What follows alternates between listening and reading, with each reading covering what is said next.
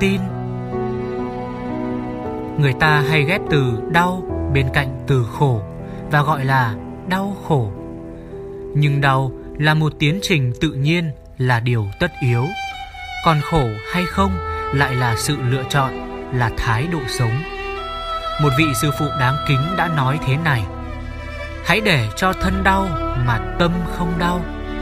Lời dạy giản dị mà sâu sắc, nhưng để làm theo được, thực hành cả đời cũng chưa chắc đã đủ.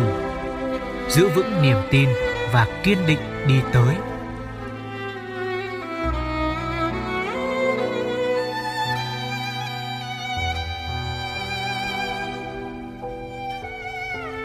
Giữ giới ai đó đối với đau khổ, đã đủ nhẫn nại và thấu hiểu, sẽ tự ý thức giữ giới một cách tự nhiên chẳng cần nhắc nhở cho dù có lỡ phạm giới họ cũng không có chút thích thú nào mà hiểu rằng phiền não đang kiểm soát. Vì vậy, họ sẽ nỗ lực hơn để vượt qua sự kiểm soát của phiền não.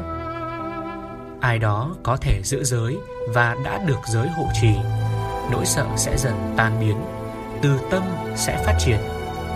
Trong tâm họ sẽ chẳng cố ý làm tổn hại ai. Và nếu vô ý, họ sẽ nhanh chóng nhận biết. Đến một lúc nào đó mọi thứ chín mùi Ngay cả hành động gây tổn hại một cách vô ý Họ cũng không làm. Nam giới như lớp áo giáp phòng hộ Mà bất kỳ ai cũng nên trang bị cho mình Để bảo vệ tâm, bảo vệ cuộc đời mình. Đến một lúc nào đó Ta sẽ thấy mình được giữ giới Chứ không còn là phải giữ giới nữa.